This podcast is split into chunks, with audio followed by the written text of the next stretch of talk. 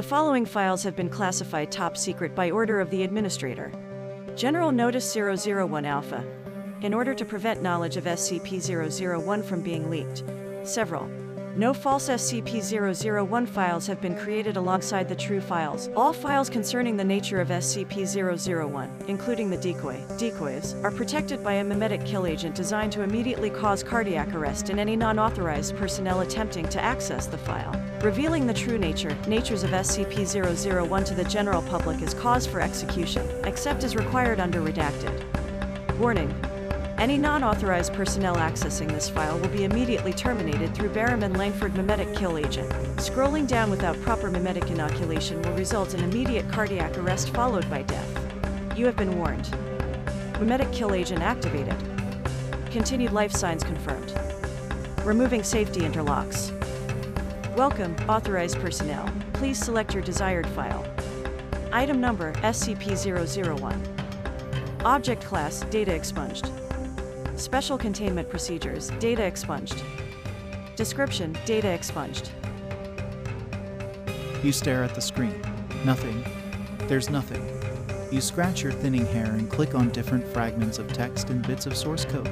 You squint your eyes and will the words to rearrange themselves. The results are the same with every attempt. The confidence you girded yourself with is broken.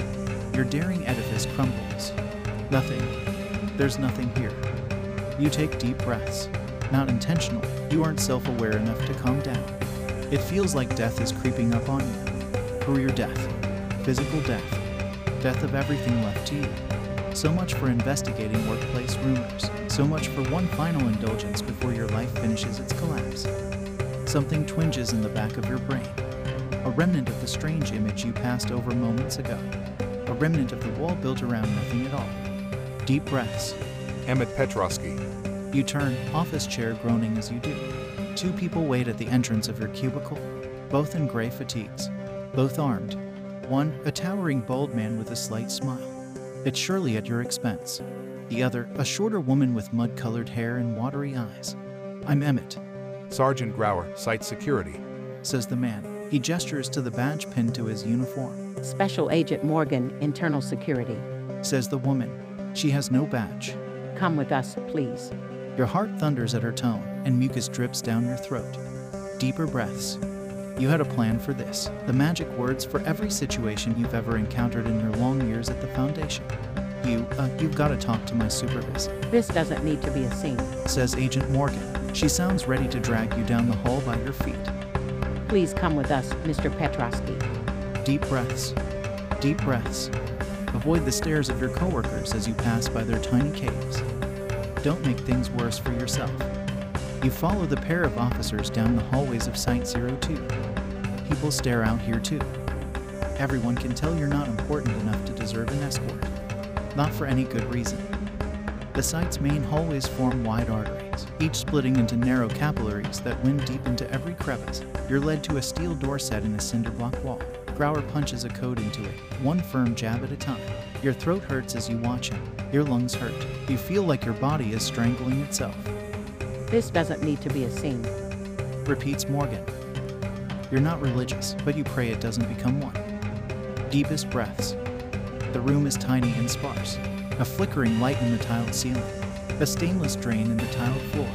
A narrow chair bolted down. You sit and can feel the chill seeping through your suit. Your career must outstrip theirs by at least a decade. But you still feel like a child in detention when you look up. Full name, date of birth, and Foundation ID number. Asks Morgan while Grauer taps on a small tablet. Emmett Petrovsky, February 9, 1981. And, oh, 542313. I think. My badge is up on my desk. Current position. Intel Analyst. Then you're aware that you were attempting to access classified information. I was just following up on a rumor. You gulp, but the mucus feels like it's crawling higher and higher in your throat. I was about to contact RAISA when you showed up. There's some kind of security gap on that entry. I see. Morgan and Grauer look at each other meaningfully. You can't hope to tell what is exchanged in that silence. We'll be back. You swallow as the two leave. Again, as the door slams shut. Again, as the silence sets in. Your throat hurts. Your body adjusts to the cold, but you shiver all the same. The chair was designed for discomfort. While slouching, its low back drives into your shoulder blades. Sitting straight, it slopes forward ever so slightly. Leaning to one side, its narrow seat offers no support. You fidget, turn, and fidget more. Time oozes by.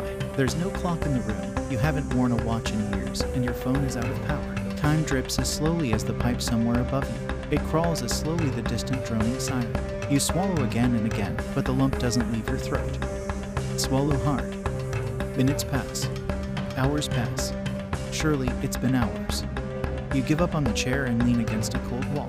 The dripping above you has become irregular, and the sirens have stopped. Heavy footsteps sound out in the hall, first going to the right, then the left.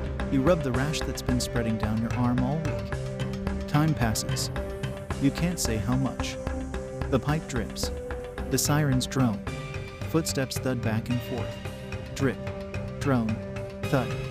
You swallow hard and breathe harder. You sink down the wall to sit on the floor. It's even colder still.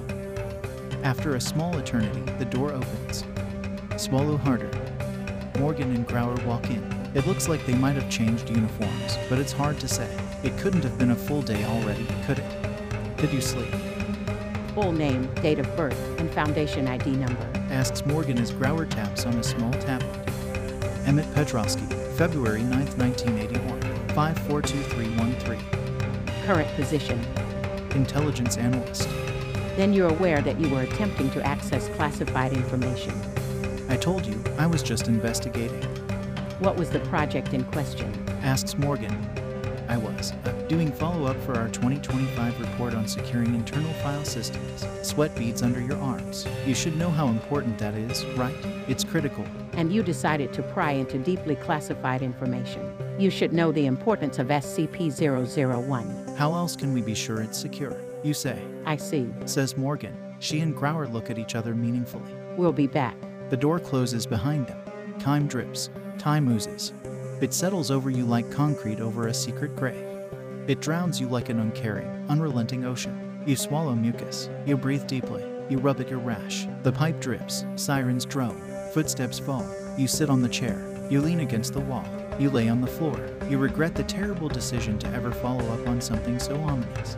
See the Foundation's deepest secrets indeed. Time passes, somehow. Morgan and Grauer walk in. Her hair is in a ponytail now, and his stubble looks thicker. It couldn't have been more than a few days, could it? Full name, date of birth, and foundation ID number. Asks Morgan as Grauer taps on a small tablet. Emmett Petrovsky, February 9, 1981, 542313. Current position. Intelligence analyst. Then you're aware that you were attempting to access classified information. I was about to call RAISA, like I said, That's besides the point. says Grauer. I can't count how many times you should have called them before you reached this point. Now you get to deal with us. Morgan doesn't look at all pleased about the prospect. Now, let's go over how you bypass security measures. It's very technical. You two wouldn't understand, you say, I see. says Morgan. She and Grauer look at each other meaningfully. We'll be back. The door closes behind them. Time drips. Time oozes. It moves so slow it might as well be solid. You swallow mucus. You breathe deeply. You rub at your rash. The pipe drips. Sirens drone. Footsteps fall. You sit on the chair. You lean against the wall. You lay on the floor. You regret the terrible decision to ever follow up on something so ominous. Secret to health, riches, and immortality indeed. Time passes, somehow. Morgan and Grauer walk in. Her hair is hanging loose now, and his stubble looks thicker. It couldn't have been a week yet, could it? Full name, date of birth, and foundation ID number. asks Morgan as Grauer taps on a small tablet. Emmett Petrovsky, February 9, 1981, 542313. Current position. Prisoner. Then you're aware that you were attempting to access classified information. You already asked me that, You must have not given a very good answer then. says Grauer. Mr. Petrosky, please don't cause any more trouble. Says Morgan. She rubs her temples and briefly closes her eyes. This is a very serious offense. We're only here to find out the facts. I didn't do anything wrong, you insist, I see. says Morgan. She and Grauer look at each other meaningfully. We'll be back. The door closes behind them. Time drips. Time oozes. It settles over you like concrete over a secret grave. It drowns you like an uncaring, unrelenting ocean. You swallow mucus. You breathe deeply. You rub at your rash. The pipe drips. Sirens drone. Footsteps fall. You sit on the chair. You lean against the wall. You lay on the floor. You regret the terrible decision to ever follow up on something so ominous. Key to the universe is hard indeed. Time passes laboriously. Morgan and Grauer walk in. Her hair is longer, isn't it? His stubble looks grayer, doesn't it? Has it been a month since they threw you in here? Months, even? Could you hope to tell? Full name, date of birth, and foundation ID number. Asks Morgan as Grauer taps on a small tablet. Emmett Petrosky, February 9, 1981. 542313. Current position. I don't know anymore. And you're aware that you were attempting to access classified information. I was going to sell it, I see. Says Morgan. She and Grauer look at each other, but there's no meaning. It's just a ritual now. You can't bear to let them walk out that door again, though. You just can't. I only did it once before, you say. I swear. What information, to who, when, and for how much? Mickey D's. You know, Marshall, Carter, Dark. I can give you records. I have all the records. Just let me go back to my computer. I'll show you everything. They stare at you, one set of eyes tired, one weeping, both implacable. I was, uh, dealing with Carter herself. I can help you catch her, please. Your breaths are pained. The pair stares. They loom. Time drips. They turn around. And they leave again. Your nose runs. Your chest heaves. Your throat aches. The door opens again. Morgan and Grauer walk in. Her hair is longer, isn't it? His stubble looks grayer, doesn't it? Has it been a month since they threw you in here? Months, even? Could you hope to tell? Full name, date of birth, and foundation ID number. Asks Morgan as Grauer taps on a small tablet. Each impact is dull as a fist against flesh. Emmett Petrosky, February 9, 1981. 542313. Current position. Trapped, maybe. I don't know anymore. And you're aware that you were attempting to access classified information. I was going to share it, I see. says Morgan. She and Grauer look at each other, but there's no meaning. It's just a ritual now. You can't bear to let them walk out that door again. You just can't. I wanted to share it with everyone on the internet. And to what end? Why share something this important? Everyone's sick of racist shit, you grumble. Losing control of something like this would have proved it. They only act like they have everything under control, like we're the only ones who ever mess up. Grauer's stare says that everything is indeed under control. Morgan says you indeed are the only one to make mistakes. Your breaths are pain. Your throat hurts. The pair stares, but you don't think they can see you. They loom. Time drips. They turn around. And they leave again. Your nose runs. Your chest heaves. Your throat aches. The light above leaks. The drain below glows. The door opens again. Morgan and Grauer walk in. Her wet eyes have turned milky. His beard has turned white. Has it been a month since they threw you in here? The curdling sensation inside you says no. Not months, but years. Full name, date of birth, and foundation ID number. Asks Morgan as Grauer taps on a small tablet. Each impact is dull as a fist against flesh. Each as sharp as a gunshot. Emmett Petrosky, February 9, 1981. 542313. Current position. Trapped, maybe. Alone, perhaps. I'm here. And you're aware that you were attempting to access classified information. I was going to use it, I see. says Morgan. She and Grauer look at each other, but there's no meaning. It's just a ritual now. You can't bear to let them walk out that door again, though. You just can't. Anything would be better. I wanted to play God. I wanted to be God. Okay, I'm sick of it. I'm sick of living like this. What did you plan to do with that power, Mr. Petrosky? Why should I say? You'd never understand. Not either of you. When you don't know what it's like to be trapped behind a desk all day while the world falls apart. I won't justify myself. You're lucky it didn't work. That's all. That's all. Your outrage crashes against the wall that is Morgan and Grauer. They don't care. They could not possibly care. Your breaths are pained. Your throat hurts. The pair stares, but you don't think they can see you. They loom. Time drips. They turn around. Time oozes to a near stop. And they leave yet again. Morgan and Grauer are there. They aren't people anymore. Not to you. They're symbols of themselves. They're symbols of symbols. They're both Morgan. They're both Grauer. They're both Morgan and Grauer. They have become untenable entities. Emmett Petrosky, February 9, 1981. 542313. Says Morgan. Emmett Petrosky, February 9, 1981. 542313. You agree. Information analyst. Says Grauer. Information analyst. You repeat. Classified information, they say together. Classified information. You're in the cell. You're facing the pair. They ask you to justify yourself. They demand answers. There's a cold chair under you. There are cold walls around you. The light is lit. The floor is solid. A plastic binder rests on your lap. You could read it. The symbols in front of you demand answers, though. Answers first. Every answer. Wring the answers dry.